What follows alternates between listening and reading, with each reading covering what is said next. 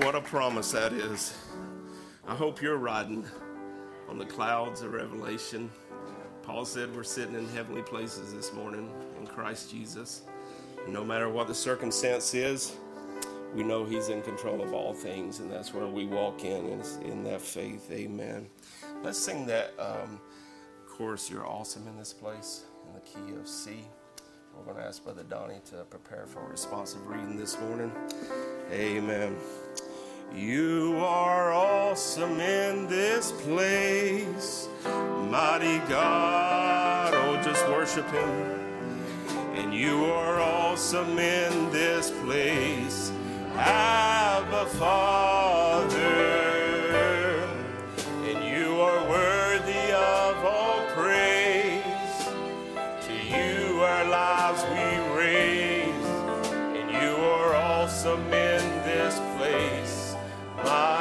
Let's just lift our hands and worship Him. You are awesome in this place, mighty God.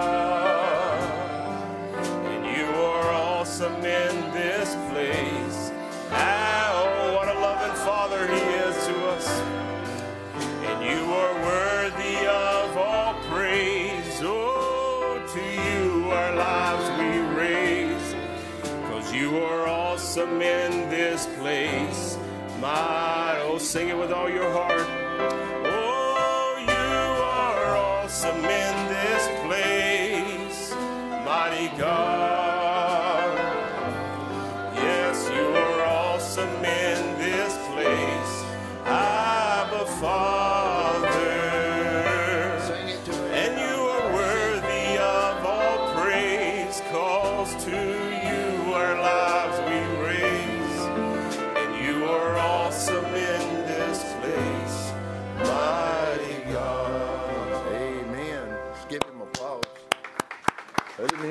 Voice this morning. I'm sorry to hear that Brother Collins down in his back, and you know all the ones here today that's uh, that family. You know, forgive me for a minute. Whew. It's a little crowd here today, but I tell you, the anointing is here. Wow. If you could see what I see my family. Love you all, each and every one of you. Took me a long time to get here. Wow, I'm glad I'm here.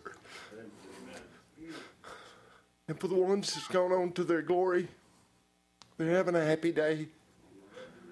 Don't miss them because you'll see them real soon. And for the ones that's traveling, be with them. Ask God to lift them up and bless them. We're going to read this morning, and may your hearts be blessed by the opening of the words, that you gain strength from the opening of the words and reading of the Bible, that you gain revelation that it strengthen your hearts, not just for in here, but in here is where the fertilizer's got to hit and that little plant's got to grow. When you walk out that door, carry it with you. Let that little light shine. Each one of you got a light. Let it shine. Don't be afraid to show it. The world will see it because it ain't out there. They don't know what it is. But you are blessed. And he said, anytime you had anything that you needed, John 14, 26, he'll come on the scene and you'll have it because you've heard it. Now, as we go to the reading of the word, let's just thank the author. Precious Heavenly Father, we thank you for this day. Thank you for this place, Lord, that you've prepared for us all these years to come down to this. Days of adoption, Lord, because we're at it. You brought your word to us with understanding. You put preachers in the pulpit to pound it to us, Lord, and they have. They've worked hard. All of them have, Lord. And bless our preachers that are here now.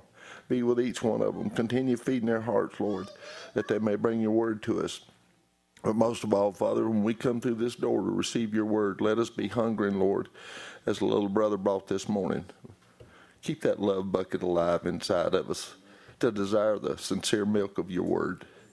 We ask now, Father, that you forgive us of our sins. Bless those that couldn't make it through the door today. Brother Collie, your back is healed. Just claim it. He said anything you had need of, you could ask it in his name. We asked him that all the ones that are out there sick and afflicted. Brother Dale, he ain't worried. He knows. Just bless him, Lord, and bless the family. Strengthen them, Father, because it's a it's a heavy burden on a person to have to go through all this, Lord. But you know what? Job made it through it. So will we. We ask you now, Lord, as we go to the opening of your word, just touch and bless us, Lord, and strengthen us with this reading of your word. We ask these things in your precious name, Jesus Christ. Amen. We're going to be reading Psalms 40 this morning. Y'all forgive me. Um, I love these old songs that I remember when we first come here with Brother Dick singing them. They just, I was a young person in the message, and boy, they have touched my heart, and they've stayed there. They're just kind of imprinted in here. When I hear them sing, I just, it's a hallelujah time. Now, as we read Psalm 40, everybody ready? I waited patiently for the Lord, and he inclined unto me and heard my cry.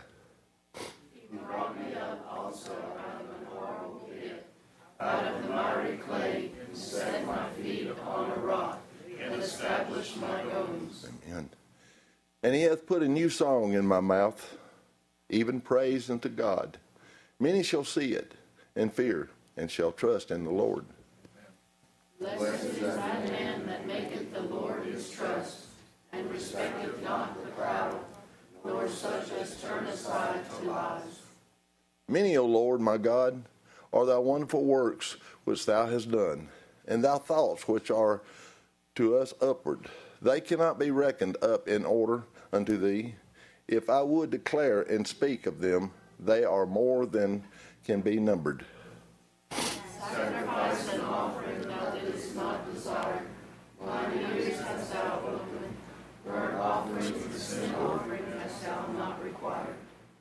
Then said I, Lo, I come. In the volume of the book it is written of me. Amen. I delight to do thy will, O my God. Yea, thy law is within my heart. I have preached righteousness into the great congregation. Lo, I have not refrained my lips, O Lord, thou knowest. I have not hid thy righteousness within my heart. I have declared thy faithfulness and thy salvation. I have not concealed thy loving kindness and thy truth from the great congregation. Withhold not thou tender mercies from me, O Lord. Let thy loving kindness and thy truth continually preserve me. For innumerable evils have compassed me about. Mine iniquities have taken hold upon me, so that I am not able to look up. They are more than the hairs of mine head. Therefore my heart faileth me. Be pleased, O Lord, to deliver me. O Lord, make haste to help me. Let them be ashamed and confounded together that seek after my soul to destroy it. Let them be driven backward and put to shame that wish me evil. Let them be desolate for a reward of their shame that they say unto me, Aha, aha. Let all those that seek thee rejoice and be glad in thee. Let such as love thy salvation say continually, The Lord be magnified. But I am poor and needy, yet the Lord thinketh upon me. Thou art my help and my deliverer. Make no tarrying, O my God. Amen. You may be seated. Thank you for opening of the word.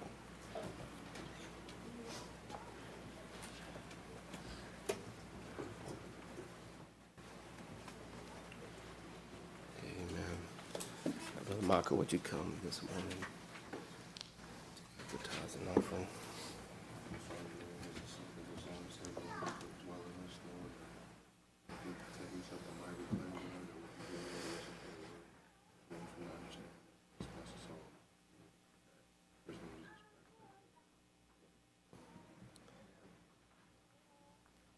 Amen. Like the scripture that Donnie read, we're here in our hearts, and it's our heart del- delighted to do His will.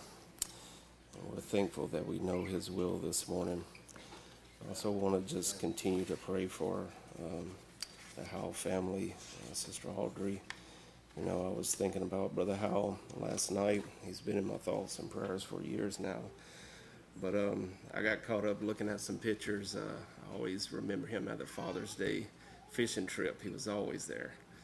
I remember one time, and forgive me, I don't want to be out of order, but one time we were all um, we were all there camping, and at night, and there was a bear that come in the camp, and somehow it knew where Brother Howell was in his fish, and he went and he swiped 16 trout. And Brother Howell said that morning, he said he also grabbed my Sunny D. That was his orange juice. and I will never forget that story because all that work and all those trout that, that he caught his limit, and that bear came in there and grabbed it and went out in the woods with his orange juice. So, but I, I tell you, he's where we've been preaching about this morning. The, the, he is living in in that place with all those who went on before, and um, you know, we'll see him again. I truly believe it. We'll see him again. Amen. Let's uh, let's sing that song, "God on the Mountain," uh, page uh, six ninety eight. You can't see. Amen. He's still God in the mountain, God in the valley, in every trial and every victory. He's there with us to build that character and love of Christ in our life. Oh, life is easy, and when you're upon the mountain,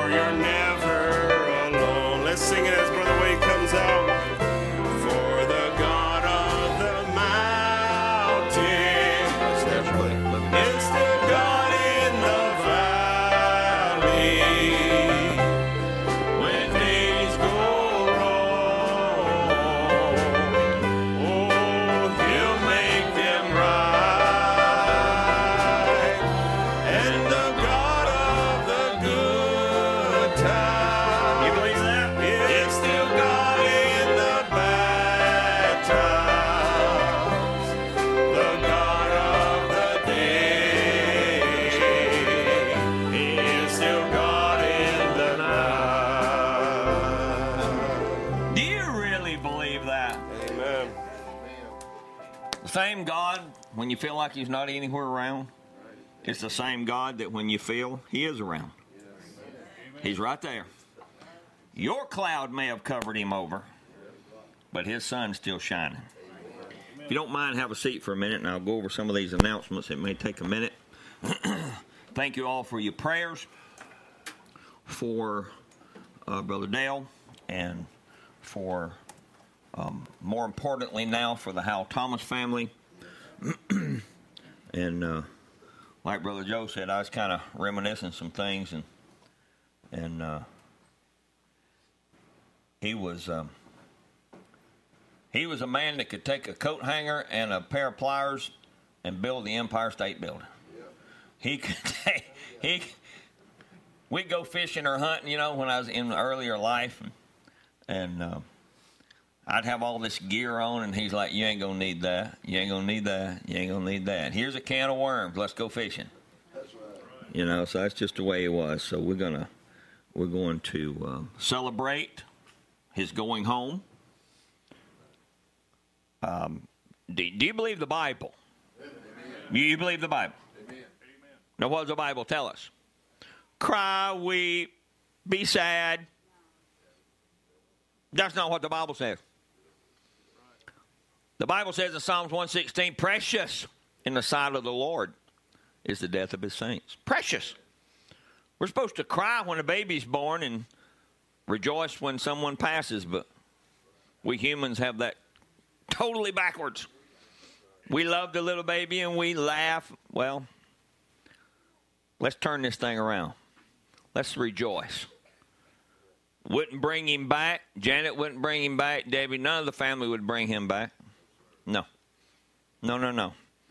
You say, well, he's in a better place. He's in the place he's supposed to be. He's in the place that God saw him before the foundation of the world. He didn't take him no sooner. He finished his race. And we sure appreciate the Lord for letting us know him in pretty much all my life. Amen. And pretty much all the life of the of the brothers and sisters here. He's been uh, we started with them in 1968 in Gainesville, and we've known him ever since. So we appreciate the family and and love them with love of the Lord. Arrangements will be made later, so we will let you know now. Uh, for as far as food, uh, see Sister Esther, our Sister Rachel. Uh, the church is going to provide the the meat, uh, but uh, you guys can provide all that other good cooking that you do to feed the family after the funeral. So we uh, we sure appreciate them taking the reins and saying we will do it. So we you see them if you need anything, uh, they'll tell you what to bring. All right. so let me just give you a little update on Dad. I know, and I want you to understand something. As even Brother Howell, Thomas's family, we all love him. We all want to be around him. But a man, old man, taught me a long time ago. wasn't even a believer. He said, "Son," he said, "when you're a baby, he said your world is real small. People, it's just you and your family. Your family takes care of you. Your family feeds you. Your family changes your diaper. Your family protects you. Right? All right. Good to have our brother back here with us today. Good to see you, man. God bless you. I'll let Luis introduce you um, in a minute. But then he said, as you get old, as you get older, said you you know you branch out and you you have your own family and you have your own life. He said, but once you get older, he said everything starts coming back together to where you don't travel as much, you don't feel like traveling as much, you feel like staying at home. Home is the best vacation you'll ever have when you get older. All right. So you, Danny's over there shaking his head. But you see, everything's coming back together. But what does it come down to? It comes down to your family. Your family's your core, and and we respect family decisions. We don't make decisions for families except ours.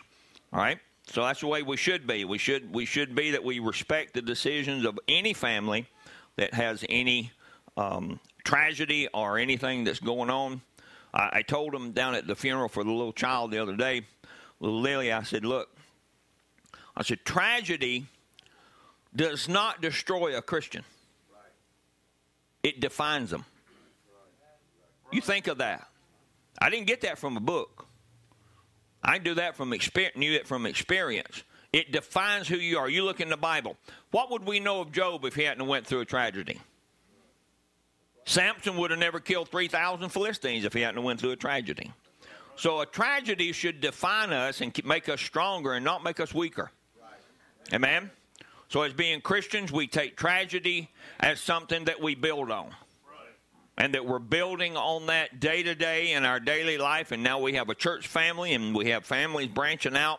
But when it comes down to the time of going home, the death of, of or, or sickness, it just kind of works back down to just your family.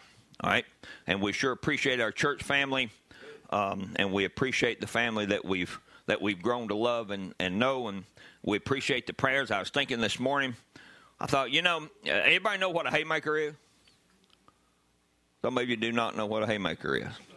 A haymaker is is somebody just comes up and just I don't want to say that other word, but just yeah, cold knocks you. Yeah. Well, you know, the devil thought he had he thought he was you know going after a child of God, and uh, he got a haymaker. Your prayers.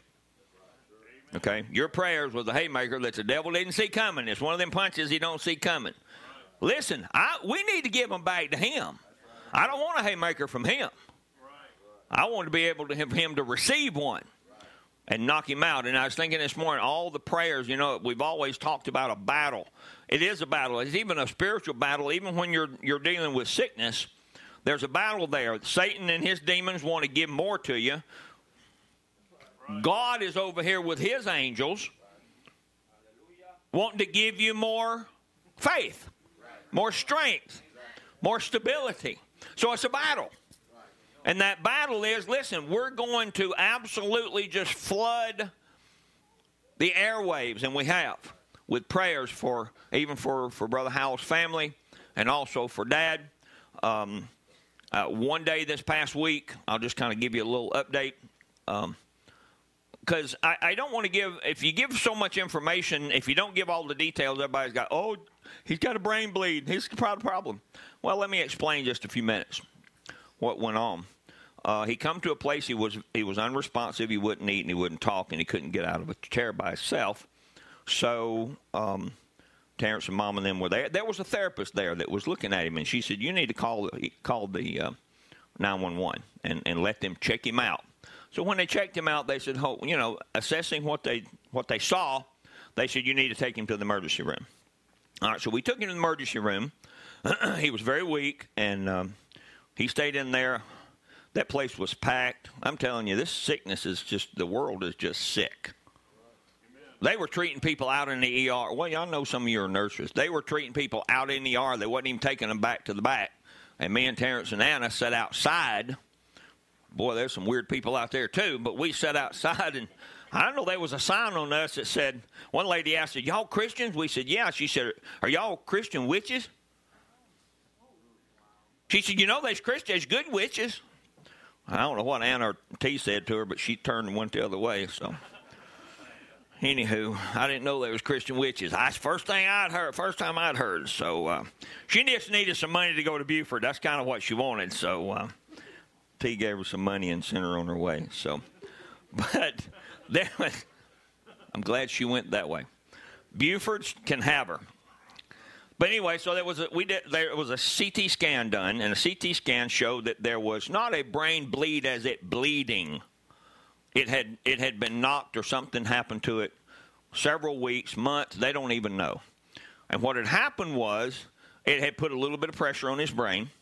But the actually, and this is how great your body is.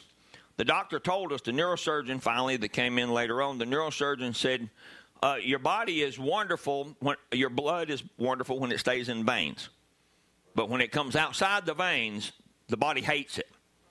It's full of iron and proteins and different things that the body does not like. So, and, and, I could relate to it in the beekeeping world. In the beekeeping world, if there's something that ever gets in that hive, they will actually encapsulate it in propolis and seal it off right. to keep it pure. Well, that's what the uh, dad's brain had done, it had made a membrane around that blood and encapsulated it and kind of just kept it there. All right. So, in in that it sounded so bad, it wasn't so bad that it was leaking and bleeding and all this stuff. Okay. So, just wanted to let you know that. But it did make him weak and the different things. The neurosurgeon said, no surgery, not going to do it. We're going to move on to something else. So, um, when when you when you give out something and, and, and give pieces of information, it sounds really bad, and and it is it is tough on an older person. An older person, you know as well as I do, it's harder for them to fight things, but prayer Amen. is the great equalizer.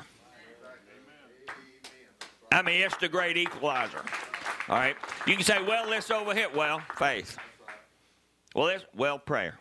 All right. So we're a believing bunch of people, and we believe as we keep going on that he'll get better. So they had to put a feeding tube in his nose, and that wasn't very good. Um, he has swelling in his lymph nodes, so we're going to see an oncologist later on, maybe Monday or so. He's on medication. The medication is working. Anna was with him. Where's Anna? Anna was with him last night, and he was very responsive. Yeah, she's asleep. I'm sorry. We've been kind of uh, staying 24 7, so if I got a few bags and T's got a few bags, if I fall asleep preaching, we're good.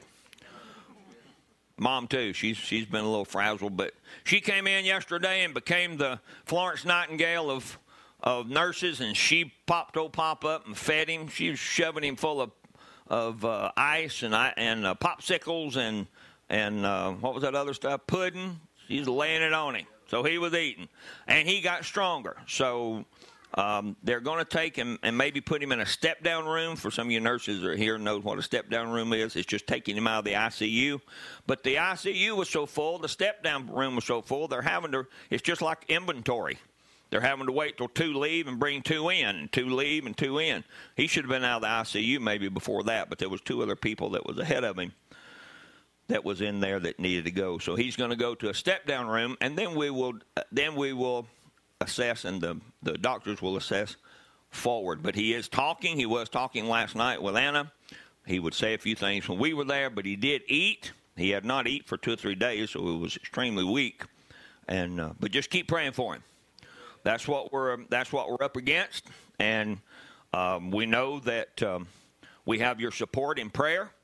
Uh, some of you have come, and I don't think you can't. I mean, it's just you can't have a bunch of people in the room. But Joyce and Danny came the other night, and we sure appreciate that. We, but we appreciate your prayers more than anything. All right, so just continue to remember, remember Dad. excuse me. Remember the family. Also, remember the family of Susan Fawbush. You know, Sister Nell passed away. When was it? Monday, Sunday, and um, and we respect their wishes, and and there won't be a service, anything. We just just love Susan with with love, and um, and we give them all of our support. So if whatever she needs and whatever the families need, we'll be there for them. So we sure do appreciate you. And that's kind of the update on Dad. They've done all kind of MRI. They did echocardiogram on his heart. They've done um, EEG, and really, there's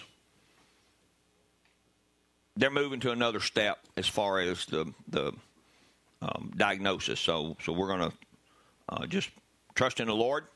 We believe in doctors. We believe in medicine. Amen. Amen. And believe that will help them get stronger. But your prayers are more, like I said before, it's a it's a tug of war in that hospital. Demons and good angels, yes, they are there. They are. Our sisters know that. That when you walk in that place, you know, you, you, you think, man, Brother Dale's in bad shape. And then you look over to this other person that's not going to make it. So, so we thank God that we're in the position that we're in. All things are done to make us better, right? Aren't we supposed to be made stronger from all this, right? Christians, remember, tragedy does not destroy a Christian. It defines who they are. They made it through this because of what? Their faith. Amen? So let's stand to our feet. Let me make a few more announcements and then we'll get started. Lord bless you. Like I said before, if you need anything, um, just call us and we'll try to send out uh, updates on WhatsApp and different things to uh, to keep you updated. Brother Aaron will be speaking for us Wednesday night. Um, coming up, my Lord, is October. Uh, October the first, we'll have we'll have a regular service. Brother, um, what was his name? Brother Trevor Emons was supposed to be here, but his daughter had some kind of recital or something, so he he couldn't leave home. October the seventh, we'll b- resume back with Bible study. All right, that'll be October the 7th, Bible study from 6 to 8. And if you want to have a prayer meeting before that from 5 to 6, we'll open up the open up the sanctuary and if you want to have a an hour of prayer before we start, then you can do that because we have a couple meetings coming up October the 8th, which will be that same weekend. Brother David Gadman will be with us from um, Brother Homer Longoria's church. He'll be with us both services on that Sunday. October the 15th, Brother George Quinn will be here for the weekend. I don't know. I'm going to talk to him about maybe if he wants to do a Saturday night, Sunday, um, or two back to back on Sunday. I'll let you know. October 29th, Brother Vernon Manahan will be here from um, the Philippines, and we'll have one service that Sunday, and that will be our fall festival. After the first service, we'll go down to the uh, City Park in Gillsville like we usually do and have hamburgers, hot dogs, games, and all the different things for that. So just keep that in mind. That's October. We'll be announcing a little bit more. like I said before, uh, like Brother Ryan was talking about, you know, reading the Bible and and and and praying. This makes you pray. Amen. God might give you a tragedy to see how much you'll pray. Right. So we're praying. Amen. We're praying for the Thomas family and uh, Debbie and and uh, Janet and, and Sister Audrey also, and the ones that are that are affected by this passing. We just got to realize he's in a better place. We may miss him in separation, but he's better now than he ever has been. A doctor on this side cannot touch what he is on that side. Amen. There's not a drug. There's only one drug, and that's called the Holy Ghost. The Holy Ghost, he just put him over into another dimension, and he's going to leave him there waiting for us to get ready to get out of here. So let's um, let's bow our heads. Oh, good to have our brother with us, brother Luis. I can't remember his name. What's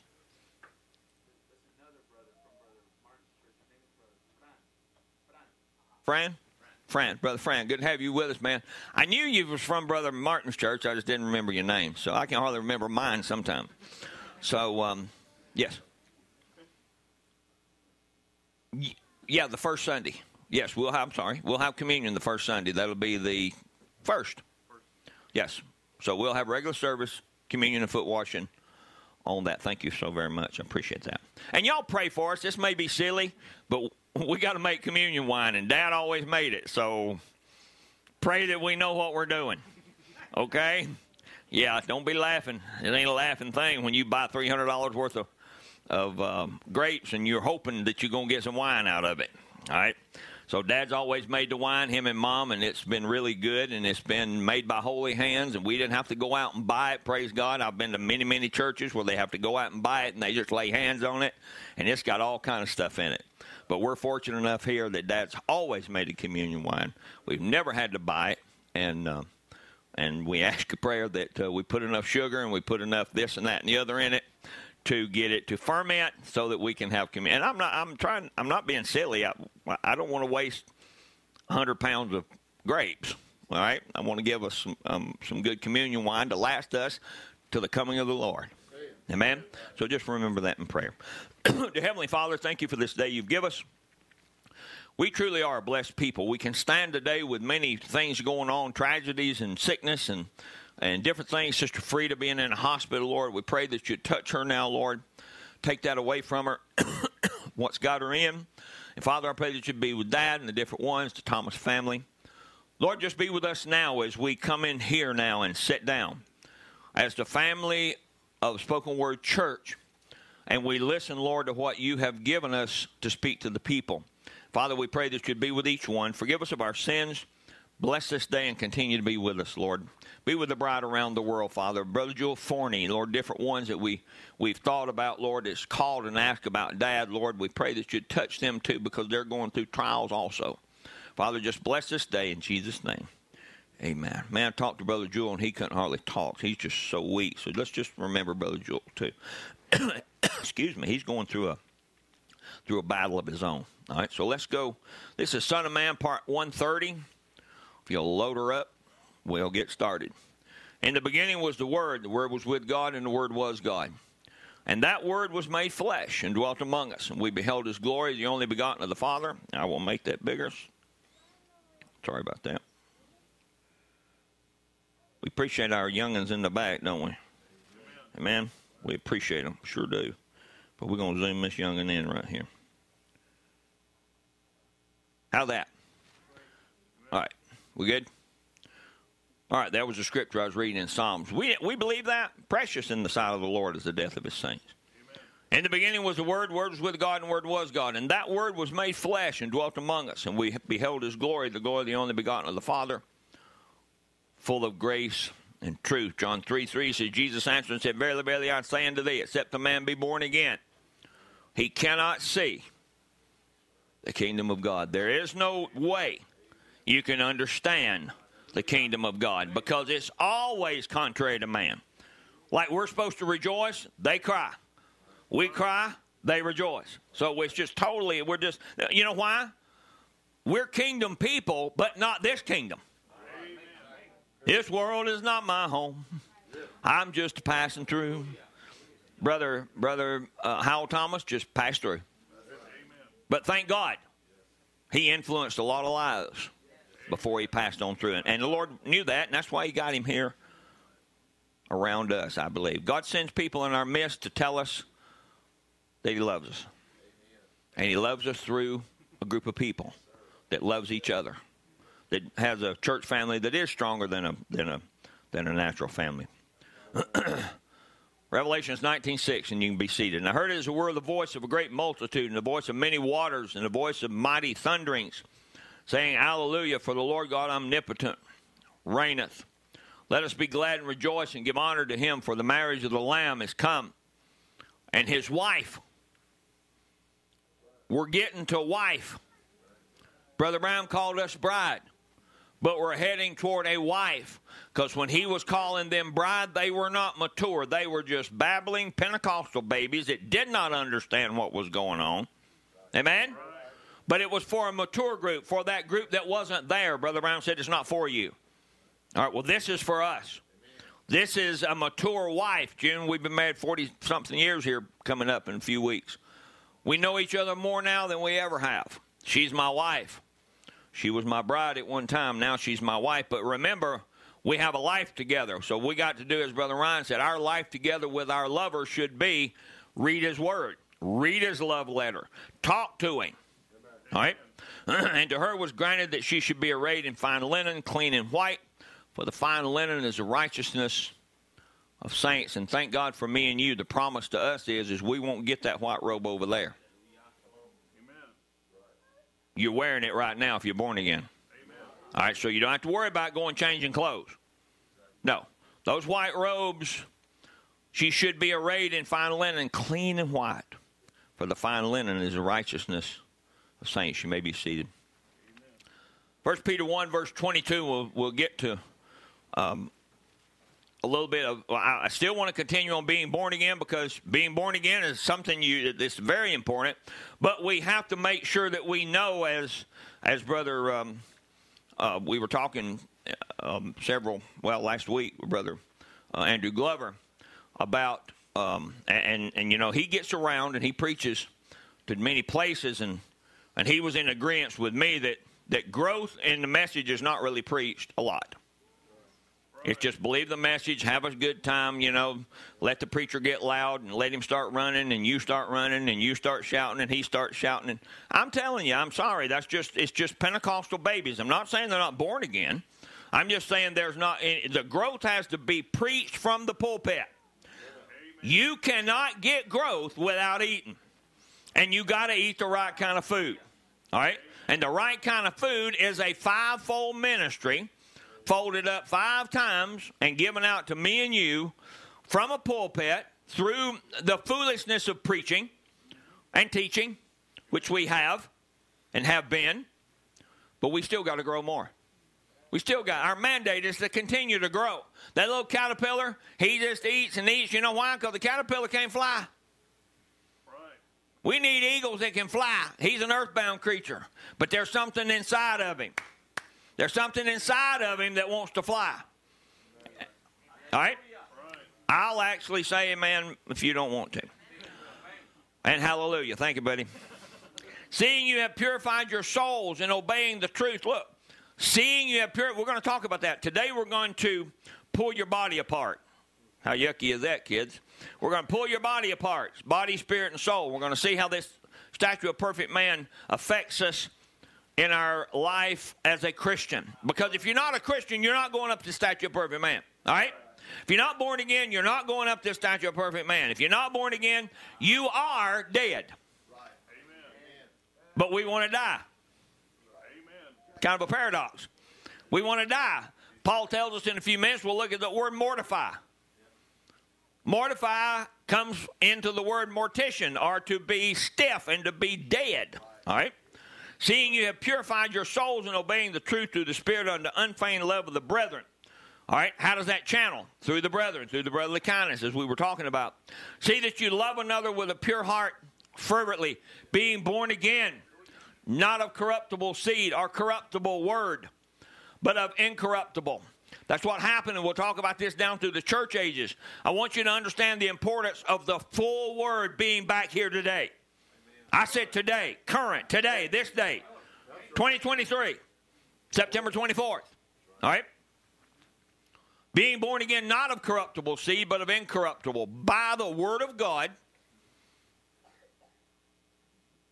That's doing what he said, which liveth and abideth forever. And that word being is begot again, be born again. Now, not to be, now listen, I want you to understand. That's why we're going to pull this thing apart.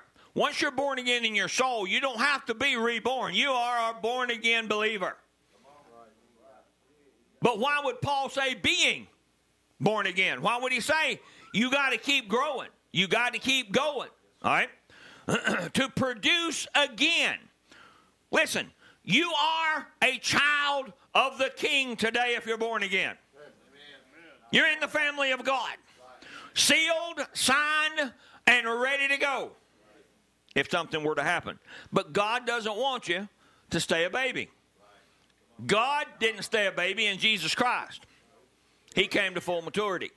So he wants you to do the same thing. You know why? We'll look at it this afternoon. We got to get to that adoption part to where not only do you get a checkbook, you get a checkbook when you're born again with Jesus' name signed on it. You just sign what you need and hand it, Brother Branham says, hand it to the bank of heaven and they'll fulfill it. But there'll come a time.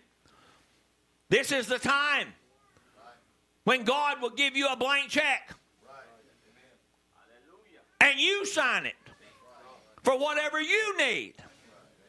If you speak to this mountain, don't wait on Jesus to sign it, you sign it. That ought to excite you.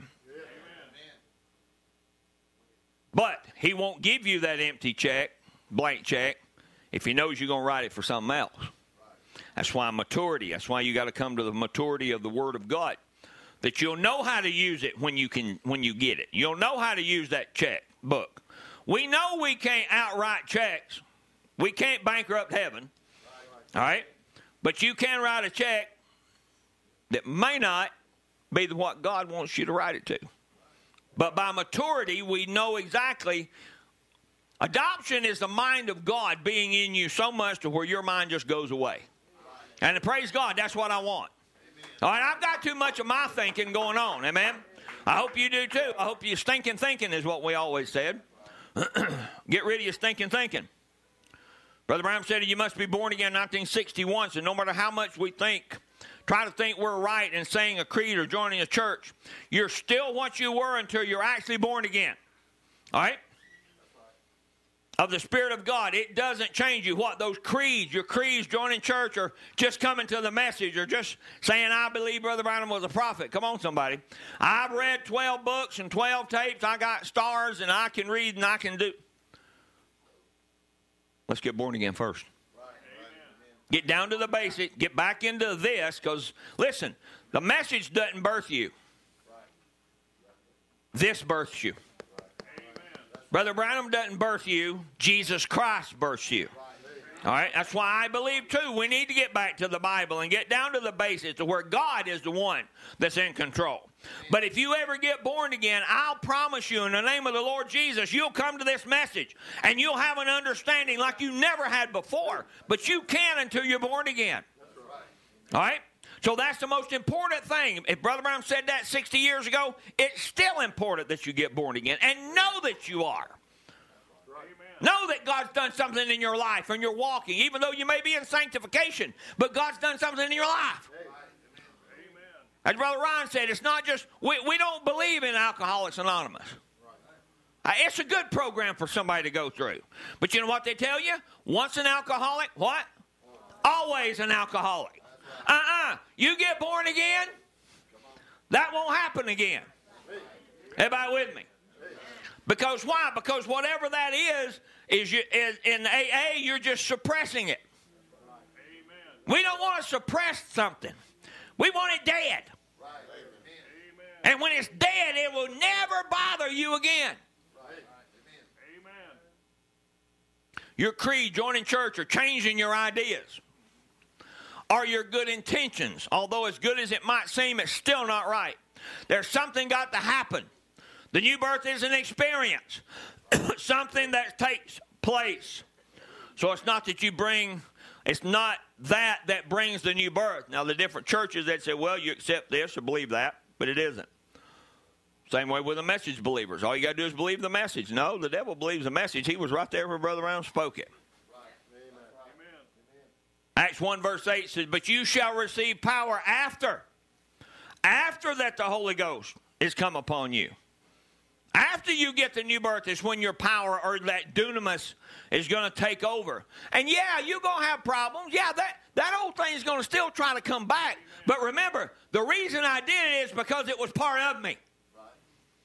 As Brother Ryan said, the reason the pornography, the smoking, the drink, whatever. I mean, your laundry list may not be his or mine. All right, but you all had a problem, and it was seated in your soul.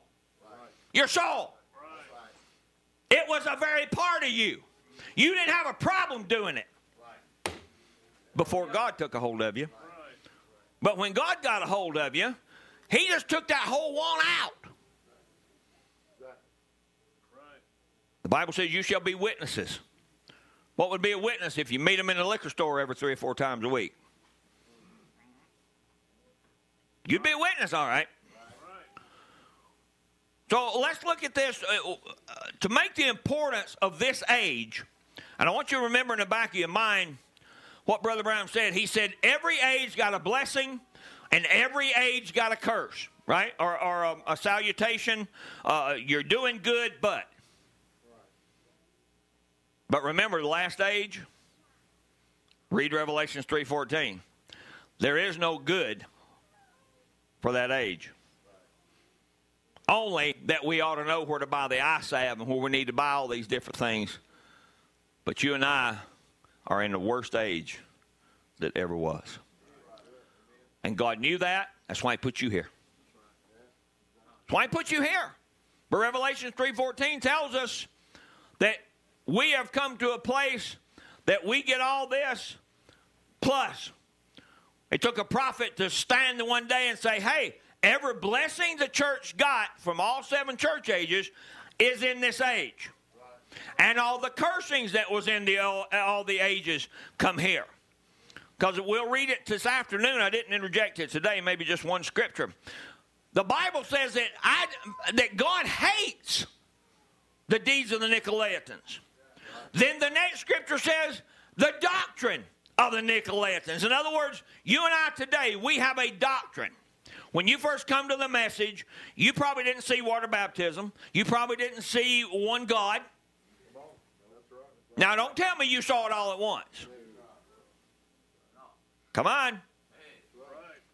But as we kept what? Washing by the right water. Amen. We come to a realization of these great mysteries. Amen. But there's some that won't. There's some that'll pass through and never get it. I'm sorry. But you and I are given all also all the power of those ages.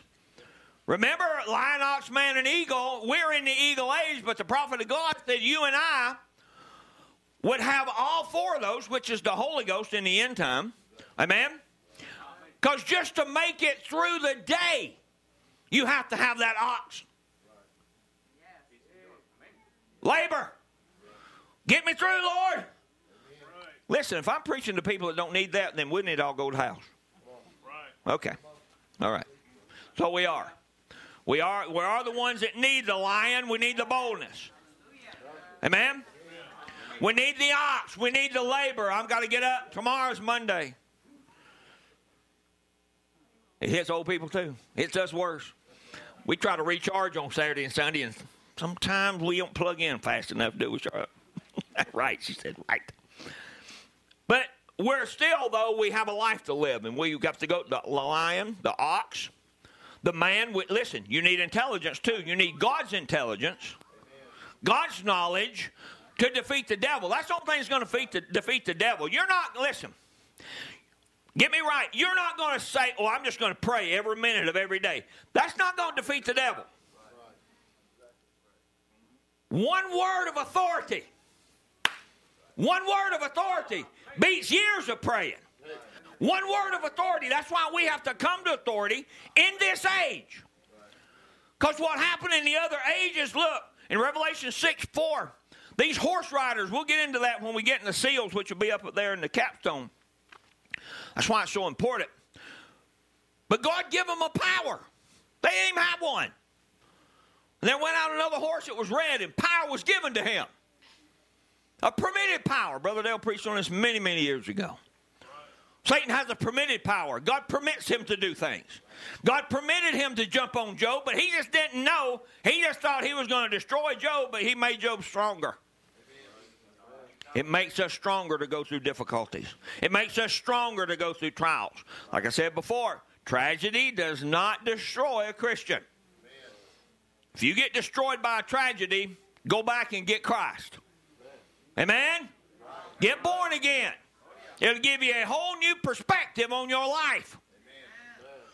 now remember, Christ in the true church is a continuation of the book of Acts. But the book of Revelation shows how that the Antichrist spirit would come into the church. Now, come into church. Not more bar rooms, more prostitutes, more heathens, more of this. The church. Satan's not worried about the world today. He's worried about this church.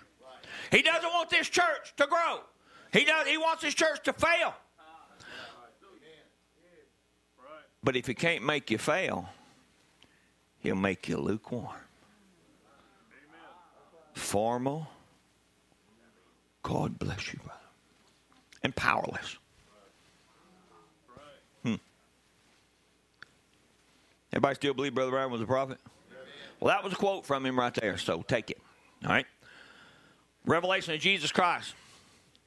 This is in the 1960, the books, the church age book. Jesus Christ is God. Now, talking about Revelation. The Jehovah of the Old Testament, Jesus of the New. No matter how, how, excuse me, how hard you try, you can't prove the three gods. Now, there was a lot of you come up that you swore by three gods. You swore by Trinitarian doctrine. You swore by all these things, right?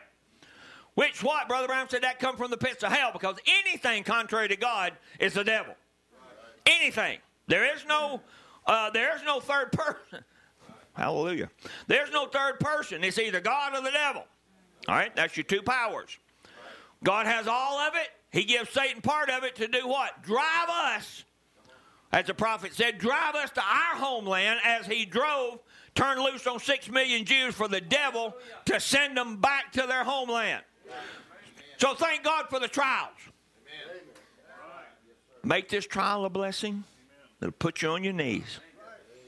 Can you really say that? Or are you going to go sit in the closet and go, oh, was, why is this happening to me? Weakling.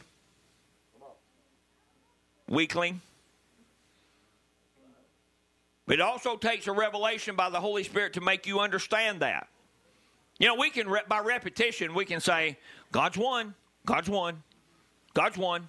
There's only one God. Well, the devil knows that, the Bible says, and trembles because of it. I mean, he's literally in front of God. Right now. Accusing us. But right now, the devil is not going, hey, I need to talk to Jesus. Hey, Father, can I? He knows that guy's one. He knows there's never been but one God. But what does he turn around and do? And filter through his stinking thinking. He filters it to the earth and fills this whole earth with the Father, Son, Holy Ghost baptism. Fills this whole earth with a Trinitarian doctrine. All except for just a little group of people. Tell you how shrewd he is. That's how shrewd he is. He knows for a fact there's only one God, but he feeds you a Trinity. You know why? Because it, God permitted that power for him to what? Deceive and see if you would accept that deception or take the truth of God. As Brother Ryan says, listen, we're all free moral agents. You will be until the day you perish or the day we take a body change. You will and are a free moral agent. Now, listen, if you're born again today in your soul, you're not.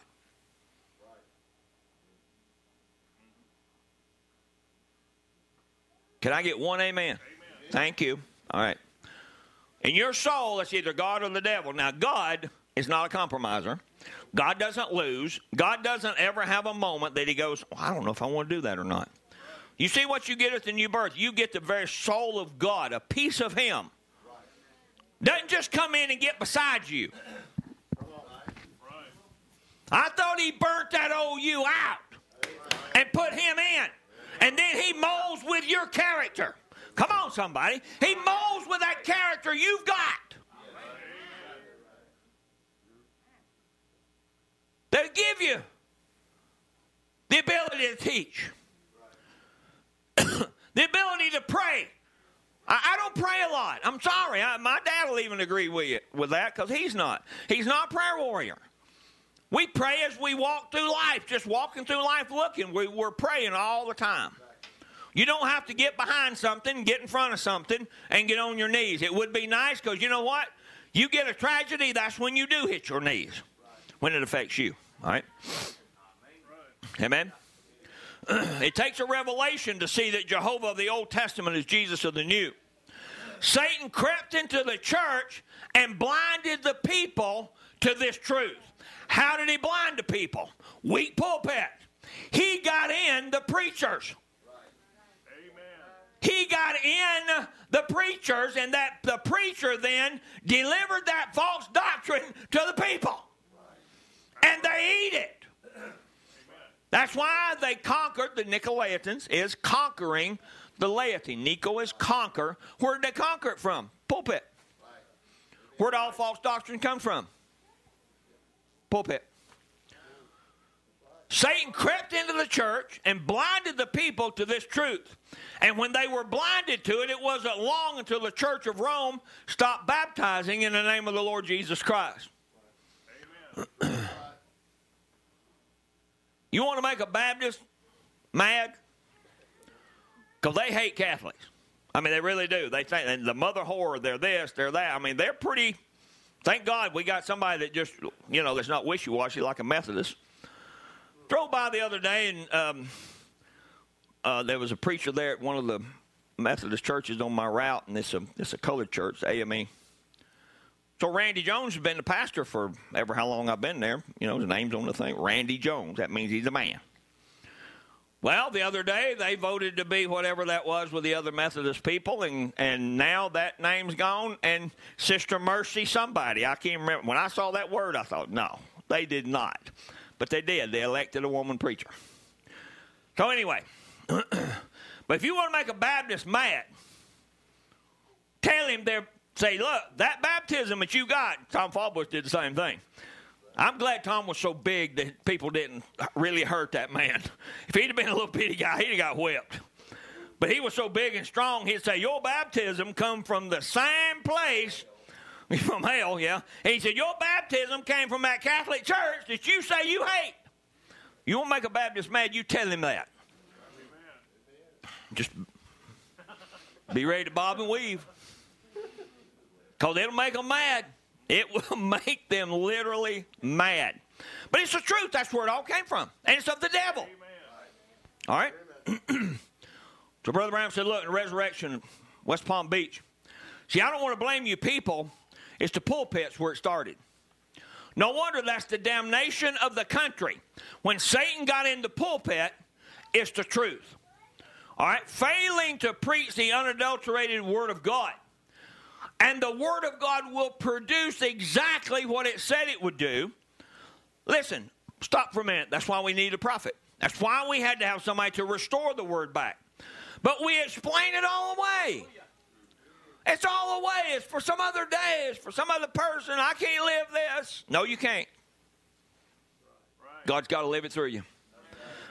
In the masterpiece, 1964, the prophet of God said, Notice this masterpiece. When Satan got a hold of it, the deceiver broke through the walls, marred the masterpiece. Listen, there wasn't a crisis meeting in heaven. God knew this was going to happen because that's the way He did it. How did He do it? I'll go more into detail of it. How did He do it? The masterpiece was walled by the Word of God. Right? Adam and Eve, he's talking about. And the masterpiece itself of the family was fortified by this Word. I was thinking the other day, I'll uh, um, address it to you a little bit now. You, you, think about, you take Brother Howell, for example, he's passed on, all right? He's lived his life passed on. But you know, that was the time that God was standing in eternity. He said, I'm going to have Howell Thomas. He's going to come on this earth. He's going to be XYZ, going to have kids. He knows all that. And I'm going to take him home on September the 23rd. Not, not, a, not a surprise to, to anybody, but maybe us. All right? But he's standing there, and it's just the way I think. He's standing there in eternity, but he steps over and he gets into time with, and, and he starts into time with Adam and Eve. And he's like, man, they're going to do it. They're, they're going to they're to bring the ones I want. And he knew they wouldn't. But he was gracious anyway. When he put them in flesh, he knew they would fall. So they fell. Now, God didn't say, now, how in the world am I going to get Hal Thomas here? No, he said, don't worry. Whatever it was, 1937 or whatever year he was born, he put two and two together and got him here. You will not interrupt the plan of God. Satan did not interrupt the plan of God. Hal Thomas was coming to the earth because God thought of him. And he knew when he brought him here, he would want the Holy Ghost. And God would give him the Holy Ghost. And then he would get him in, and cross paths with a prophet. Some may hate that. But I hope he crossed your path one day. I hope God crossed your path one day and then he sent you across the path of a prophet. The message of the hour, God's word. The word of God restored. Not the word of God made different. Man has made it different. The prophet of God came to restore the word, restore the altar, restore worship, just as Elijah did. but he brought Brother Howell here and he said, Okay, I got him here. He's going to make a choice. This is what he's going to do. Now I'm going to take him home because his journey's over. And I'm going to put him back in the condition I saw him in before the foundation of the world. Take that with you today and don't worry about death. Amen. Brother Branham said, remember when we crossed the curtain of time, he said, Don't bother me no more. Why in the world would that bother me now? Amen. To not have to go back to that, he was talking about his body laying on the deteriorating. Brother Hal had, had, had his body had been deteriorating as, as all our bodies are because of the curse of sin on the body part. But that soul inside of him is, is twirling at a million miles a second. See, that's the paradox. You look at an older person, you see ones that are they're getting weaker in different things, but inside of them is a dynamo. Inside of them is an eternal person.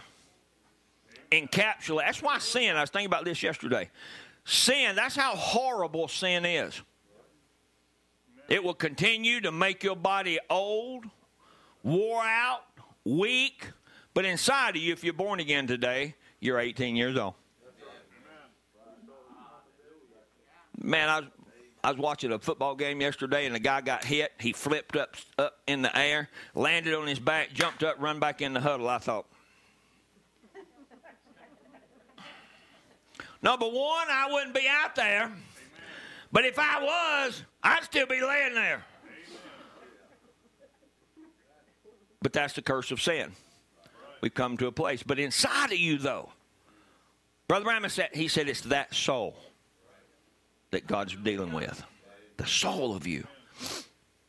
That's why then we don't worry about the, we're all falling apart. Talk about the world falling apart. Talk about your body falling apart. But we as Christians realize, though, that every time that hurt happens, there's something inside of you that says, We're going home. Let me out. Somebody ever say that, know? Let it out? Oh, oh, okay. This masterpiece was walled by the word. In other words, God's word. And the masterpiece itself of the family was fortified by this word. What? Husband and wife. To bring forth his children. But the broken part, that was broke off of the original, went out beyond that wall. He's talking about Eve. Right. And he gives Satan a chance to mar it. now, as you know what I believe, he's talking about serpent seed. But the great sculptor, when he seen the fall of his family, the masterpiece, he wasn't willing just to leave it lay there. In other words, he wasn't going to just stay there and go, well, wowsy, wowsy, woo. I had all these kids I was going to have, Brother Hal Thomas and all you brothers and sisters sitting here with a new birth. I ain't got no way to get you out now. No, he had to be a savior. Amen. He had attributes of redeemer, healer, your father, become the son and live in you with the Holy Ghost. Couldn't do that in that e- eternal condition. But He's bringing it back. Oh, it ought to make you happy. We ought not be sad. We ought not be sad for nothing. he wasn't willing that it would perish. He went back to work to build it up again. The same way with the church. Listen, he had a bride in the first church age. And he told them immediately, he said, You've left your first love. I'm going to have to divorce you because you've took up these deeds and doctrines of the Nicolaitans. That's why I'll read just in a few minutes. Brother Branham said there's been brides, brides, churches, brides. Everybody with me? he wasn't willing it should perish, lay there. All the time, he's God. He will not be defeated. He went to work. he said, I'll put enmity. I can see God. He's standing there. You know, he's talking to Adam and Eve, right? Come on, somebody. He's standing there talking to Adam and Eve in the garden. He's getting ready to run them out of the garden. He said, Hey, don't worry. I'm bringing you back. And whatever you got, I'm going to restore back. Because I'm going to do it. I'm God. I'm going to be human flesh. I'm going to be your Savior. I'm not going to depend on Adam anymore. You're going to depend on me.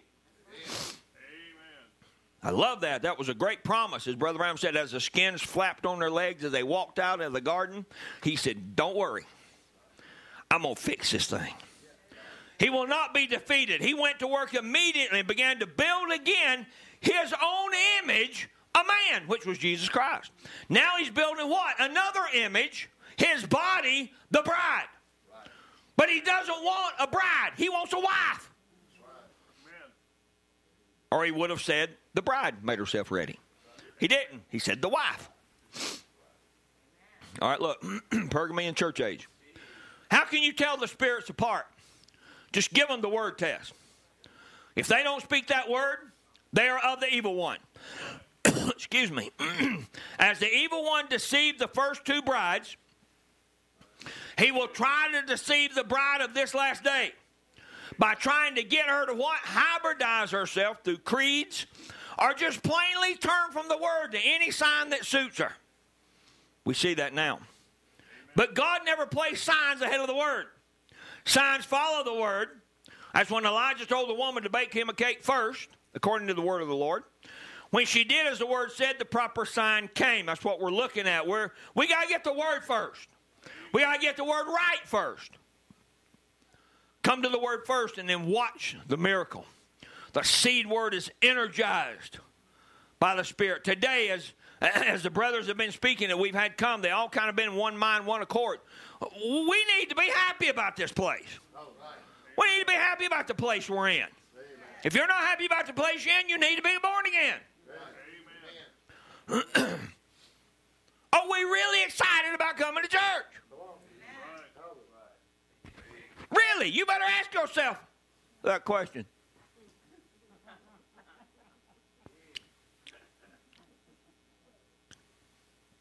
Can't even get some of you to uncross your hands. Listen, I'm telling you, you can have all kind of, you can be built different, but don't tell me that if the Word of God don't energize you and make you at least say amen every once in a while, you ain't born again. Amen. Well, you get quiet, so you, cause some of you do that. How can any messenger sent from God believe only part of the word? That's what I'm telling you. How can we only believe part of? The, well, we believe Brother Branham was a prophet. Brother Dale was our great teacher. He he, he did good. Brother Wade's just trying to do the best he can. Um, he's bringing in these brothers, trying to help us out a little bit.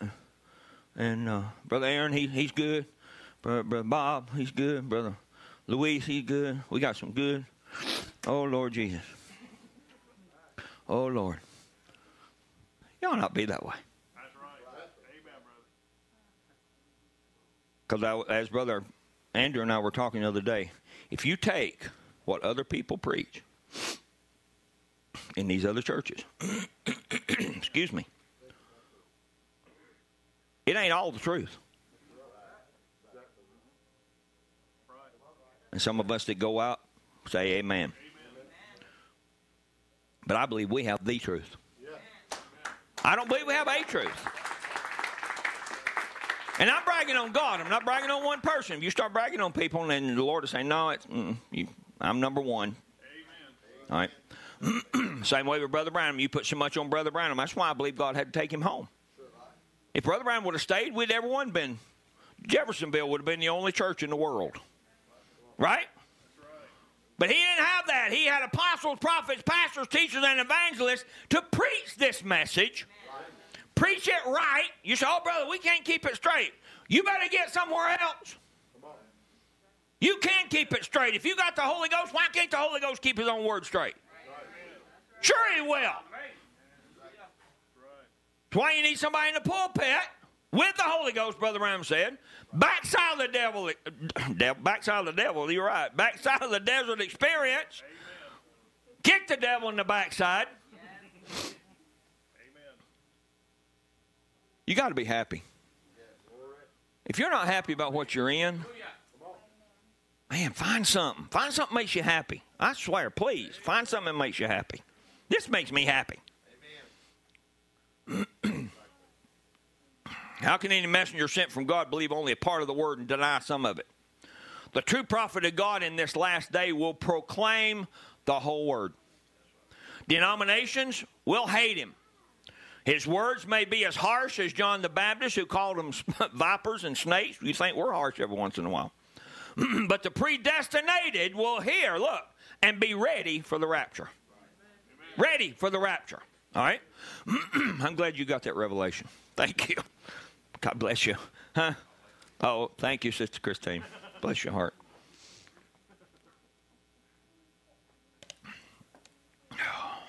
The royal seed of Abraham, that's us that are born again. With like faith as Abraham will hold to the word. Listen, 40 years, 50 years, 20 years, 30 years. Hold on.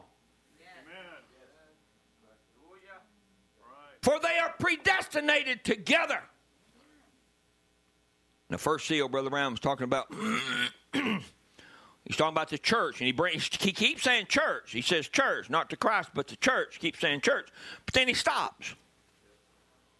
He stops and he goes, uh, uh, uh, "Oh, that makes me tremble." What? You know what? I believe he got a revelation.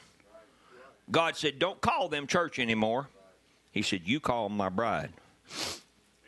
Oh my, that just makes me tremble. I, I hope that the church truly understands it. See what I mean? You people, I'm going to call you bride that you'll understand. So he has separated now the church from the bride. As I've said many, many times, when Brother Branham stood, we believe Brother Branham was a prophet, right? All right. He stood one day and he said, These denominational churches are lodges. Amen. Right. Go to one. You'll see a lodge. Elks Lodge. Nothing against the Elks Club. Don't come riding on your motorcycles up here, okay? Nothing against them, but it's not a church. Brother Branham tells us across the mystery, said, after all this, and we'll get into it a little bit more this afternoon. Excuse me. then we stand justified in the presence of God. Now, what I'm going to take you to here in just a second is, is now we know that the first church was a very powerful church. The first church didn't have a denomination in it. First church age, first two or three, two, three ish, before Nicaea. There wasn't a there wasn't a Baptist and a Methodist and a Pentecostal. Now there was ideas and different doctrines running around, but they had the power of God in the lion, L-I-O-N, the lion part of the Holy Ghost, which was bold. Silver and gold have I none. But such as I have, he didn't have to reach in his pocket. Such as I have, give I unto you. Rise up and walk. All that got eroded, though, down through time. Man started going, well, that was for the apostles. Brother Branham, many, many times, he, he, he reiterates that. He said, Y'all think it was for some other age. Y'all think it was, well, you tell me when the apostolic age ceased. He said, But I can tell you when it began on the day of Pentecost. So thank God that He sent us a prophet to steer us in the right direction.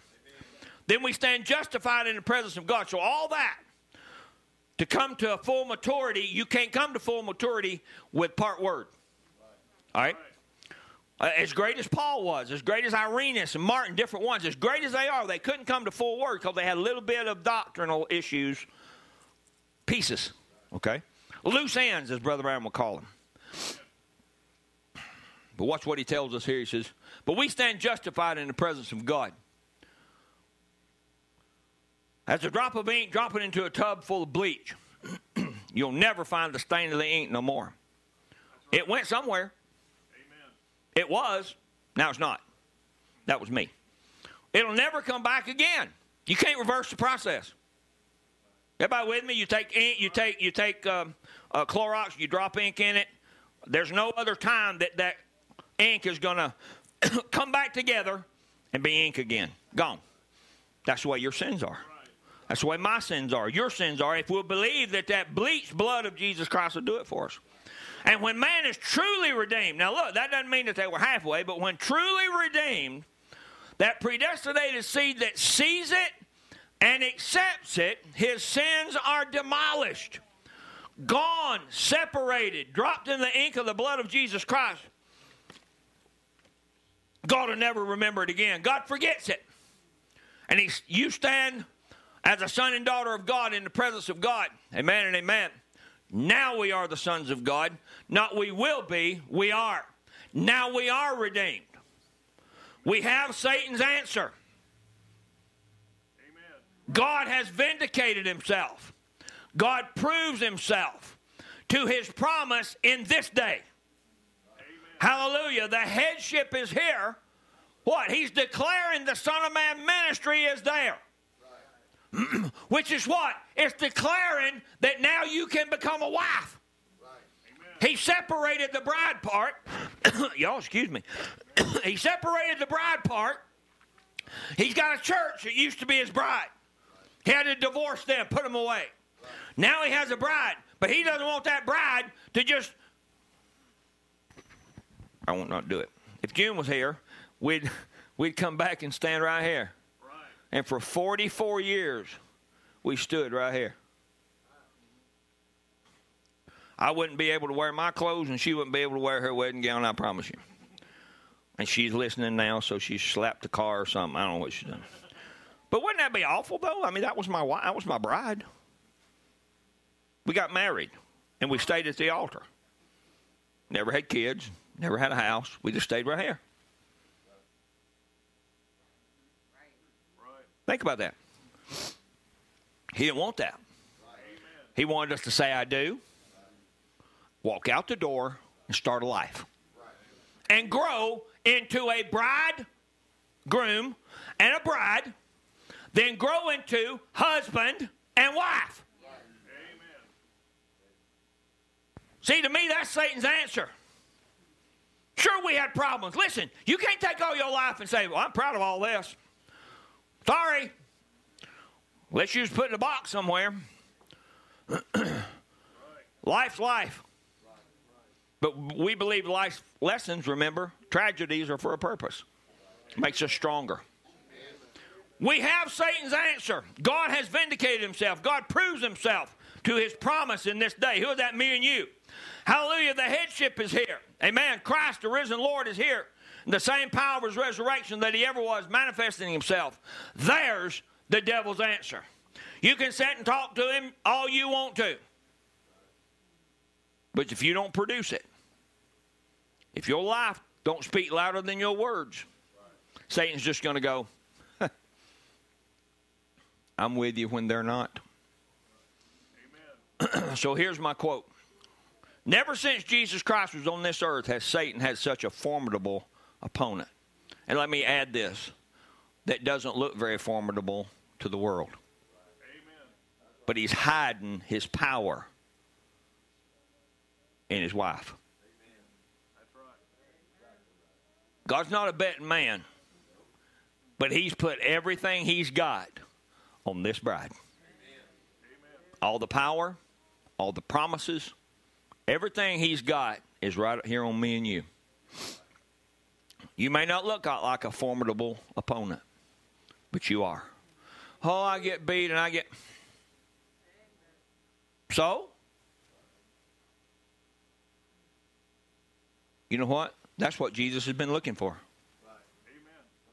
When he was standing on the earth in John 17, he said, Lord, I pray that they may be one like me and you are one. I've read you that a hundred times. To me, that's the bride's prayer because what he said, he said, Lord, don't take them out of the world, but protect them. All right? Don't take them out of the world. We're going to live in the world. You, tomorrow, call me at lunch tomorrow and say, This is the best Monday I ever had in my life. About a third of you might, and that would be the ones that don't work on Monday. But the rest of us that's going to have to work tomorrow, yeah, okay. But he didn't promise to take us out of the world, but he promised to help us handle it. Every adversity, we're supposed to turn death into life. We're supposed to turn death, a tragedy, into what? A party. Lord of mercy, we partied in the world and we can't even party when we're born again. You just got to learn how to party. I don't like that. Well, sorry. It's like Brother Joe Forney said. He said, buddy, he said, now, he said, when I was growing up, of course, now he was growing up in the 80s, and he was carried a gun in places he shouldn't have carried a gun.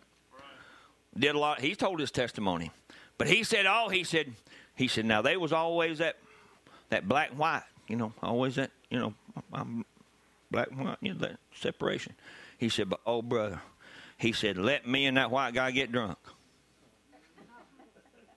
He said, We slobber on each other. We hanging on to each other. We saying we love you. We go together, go somewhere together.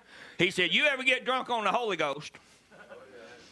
He said, You'll love your brother, doesn't matter what color it is. If you can love him and party out there, why can't we love him and party in here? Oh, wait a minute.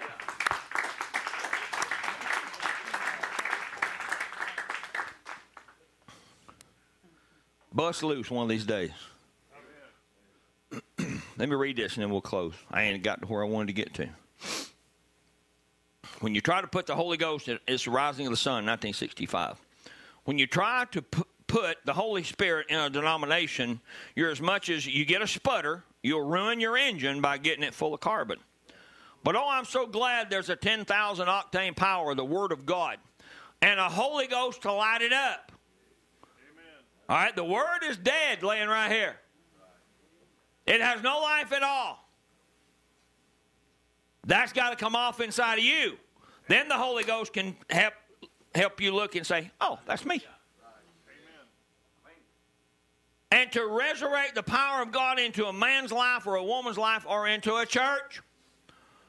That shoved that Cadillac down the road yonder under the dynamic, dynamic power of the Holy Ghost. Now, he's talking about, I would say he's talking about the first church and all the different things, the dynamo. But then all of a sudden, what happened? Start sputtering. Bring some man's ideas in. there was the first sheaf come up from all the prophets, which is the Son of God, the King of all prophets. There's been churches, churches, brides, brides, churches, brides, brides. But there's got to come one. Hallelujah. You can say me if you want to. Our brother did. There has to come a real bride. Now, not that the other ones were false, they just had false ideas in them. All right? There has to come a real bride. There must come one that not only got the mechanics but the dynamics of it, makes that church live, move in the power of his resurrection. Until we come to that place, until we find that place, what good does it do to polish the hubs? What good does it do to give it a facelift? Or those of you that don't know what Simonized job is, that's wax. There was a company called Simonized. It was called Simonized Wax. Right? Then there's no dynamics in it. No matter how much the mechanics proves to be right, there's got to be dynamics to make it work. Revelations 19:6. For I heard as it were the voice of great multitude, and the voice of many waters, the voice of mighty thunderings. You know, I was thinking the other day, it doesn't just thunder by itself. It'll help you understand the thunders if you'll understand what I'm fixing to tell you. Something had to happen to make it thunder. There had to be some lightning before there's a thunder. All right? The thunder is an afterthought of what's already happened. Remember, you see the lightning, and then they always say count how many seconds, and if you count 1,001, 1,002, and if it boom, boom, boom, that means it was two miles away. It struck two miles away because it took that much time for that sound to get to your ear. We'll talk about that a little bit later on because we got to get into thunders when we get up here in the cap. Voice of mighty thundering saying, Hallelujah, for the Lord God omnipotent reigneth. Let us be glad and rejoice and give honor to him, for the marriage of the Lamb is come, and his wife hath made herself ready. To her was granted that he, she should be arrayed in fine linen clean and white, for the fine linen is the righteousness of the saints. Let's read this real quick, and then we'll close. The Comforter, 1961. There'd be drugs in drugstore, but there's got to be a doctor to diagnose the case. If he didn't, he might kill you. So therefore, you've got to have a diagnosis of the case. You just can't go and take a sinner and give him the Holy Ghost. He's got to repent first. He's got to be washed, baptized in the name of the Lord Jesus Christ. His sins away. He's got to be prepared for this great vitamin that's going to be given him. Now, we have a sacred trust. You know what that trust is? We have an inheritance, a heritage that we inherit as believing children. It's a sacred trust, and that sacred trust and our sacred heritage is the Word of God. What? That's been given to us. Then he says, the full Word of God. The Word itself is the vitamin, the Word itself, God's Word. That that's there, musicians, come on. That's where reason I'm so dogmatic. we had a preacher that was real dogmatic. Brother Dale was real dogmatic. It was a word or nothing. I would call it on standing on this word. No matter what anything else says, if it's not with the word, I don't believe it. See, if you want to believe it, that's all right. But to me, it takes the word because heaven and earth will pass away. But my words shall never fail. Therefore, it takes that word. Let me read this real quick, and this is where we'll start this afternoon. we haven't really touched the token much. And and I want to I want to just interject something real quick. Let's stand to our feet. there was a doctrine many years ago that that um, there was no giving of the Holy Ghost because of this quote. Because Brother Branham said the true token only comes in the end time. All right. So there was a doctrine that there was no Holy Ghost given. It's called no Holy Ghost doctrine. Bob Lambert, Dad knew him. Brother Mike Canada knew him. But he said you didn't get the Holy Ghost. It was just an anointing. You didn't get the Holy Ghost, and it really fit with you know what their belief was of the Holy Spirit up here, where Brother Brown says you've come all this way and you ain't got the Holy Ghost yet. But listen, folks, the token is the baptism of the Holy Ghost. It was given on the day of Pentecost. How dumb was that for us to believe that it wasn't? The Bible says that Pentecost, the Holy Ghost fell on them. You see what I mean? Man's ideas will supersede the word every time. Man's ideas will supersede the word every time. But it will not conquer the word. Because there was a group of people that didn't believe that. Told the white eagle to go back to wherever he was, Ohio, wherever it was. He called himself the white eagle. Sorry, he wasn't no white eagle to me. The Holy Ghost came on the day of Pentecost, the true. Now, what Brother Branham is talking about, what's he talking about? The fullness. The Holy Ghost can only work with what word you've got. Right? Right? And if you still got a Father, Son, Holy Ghost baptism, the Holy Ghost can never anoint that. He can't anoint he cannot anoint false doctrine.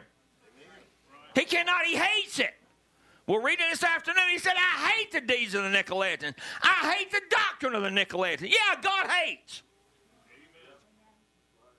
He hates anything contrary to the Word of God. And we can display the token of the Holy Spirit shows that we have been accepted in Christ. And that is our token that all we have need of is already purchased by Him. All right? So there's your quote. You get everything in your new birth. Down here. You get five toes on one, you get five hands on one hand, you get a, two eyes, you get a nose, two right? But can you drive a car? You can't drive a car at three years old, five years old. Some of you can't drive at 16. what are you laughing about? But you're still a human, but you got to grow.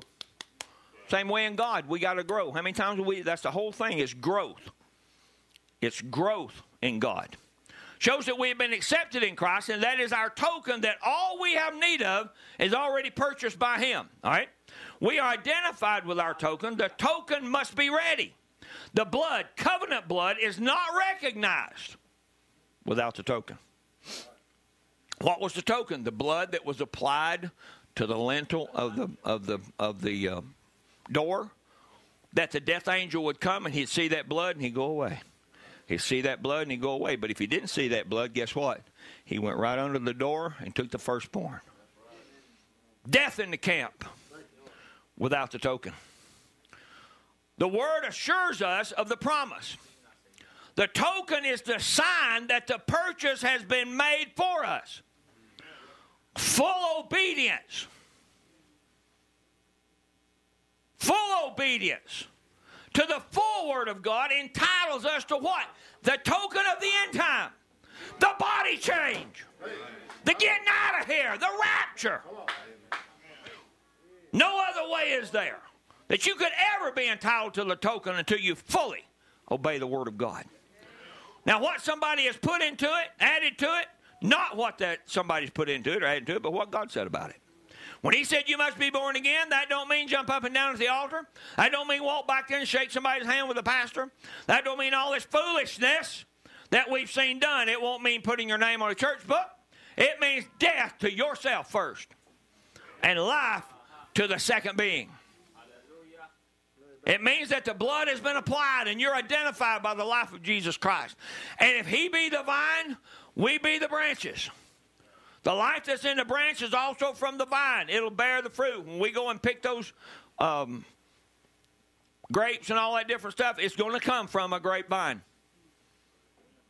It will bear the fruit. Are you ready to bear fruit? Let's sing a song. God bless you. Didn't get where we want to go, but we'll get there this afternoon. I appreciate you if you have a need.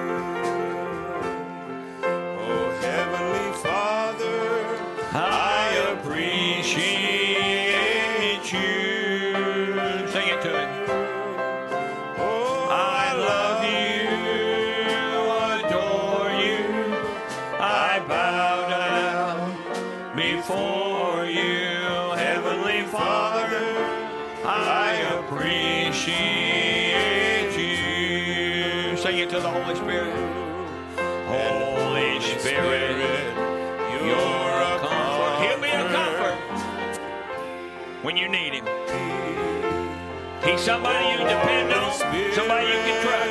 You're a comfort. He said, I'll never leave you or I'll never forsake you. I'll never put more on you than you can bear. We've got to believe that. You're dwelling inside me, Holy Spirit. Let's sing it again. Holy Spirit.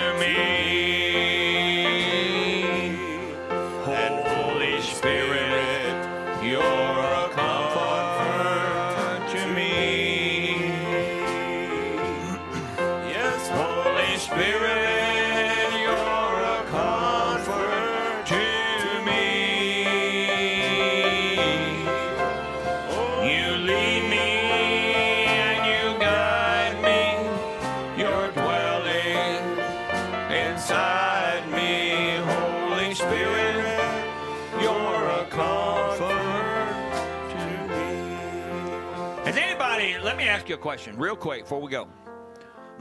Has anybody got comfort food that they eat that gives them comfort? I have a comfort comforter. When I get back in my recliner and lay down, yeah, some of you laugh, go ahead. When I lay down in my recliner, I don't feel real comfortable till I pull that little. I mean, it, I think Sister Barbara gave it to me for Christmas last year, and pull it up over me, and I feel so comfortable. I'm so warm. I'm comfortable. I don't care if it's raining outside, thundering, train going by, or the dogs barking. I'm in my comfort zone. That says that the Holy Spirit should be that same way to me and you. But we ain't got to reach over and get him and put him on us. You just got to let him live out from what's inside. Has he ever said, I'm pleased to dwell? That you know what? You think of all the things that we have, all the just think of everything in your life. But when God said that day, He said, when He gave you the baptism of the Holy Ghost, He said, I am pleased and comfortable to dwell in that person, in your soul. But He wants you to continue to grow. He wants you to be comfortable in your memory and your reasoning, your conscience. He wants you to be comfortable with the knowledge that you have and the temperance and the patience. If you're not comfortable with it, just keep going. One day God's going to show you you do have a comfort zone. And you can pull that cover around you, Brother Danny, and let the world go by. Pull the Holy Ghost over you sometime and just let the world go by. And just say, God, I'm comfortable with you. You got to come to a place or you'll drive yourself crazy. You can't be uncomfortable if you have the Holy Ghost. Because that's what's going to lead you and guide you into all truth. Holy Spirit, you're a comfort to me. When the world is not, when the world is running into chaos, don't know what to do here, don't know what to do